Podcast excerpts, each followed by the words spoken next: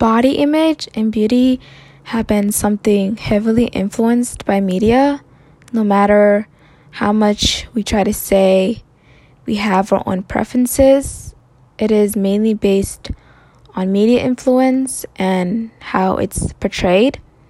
For instance, Instagram and other media platforms are the number one place where one thinks they need to be validated, whether that be their beauty or body image. Women will compare themselves to other women who they believe to be perfect in shape, and most of the time, it's celebrities.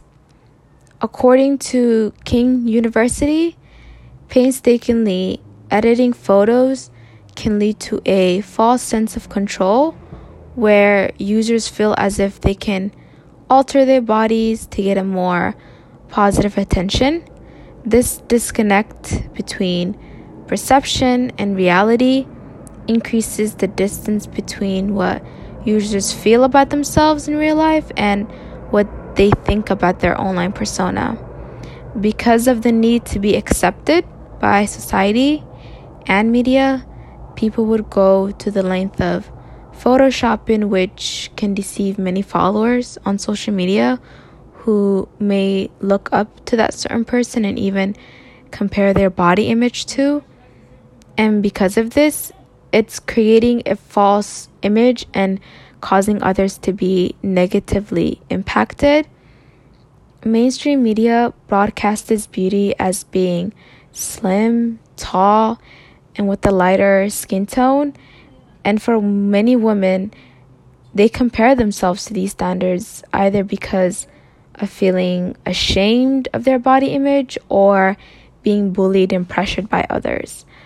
Women, more specifically, are mistreated by the media and public and go through this every day, as well as their physical appearance, which can undermine what they have to say and how these actions can put many of them down and affect their mental being.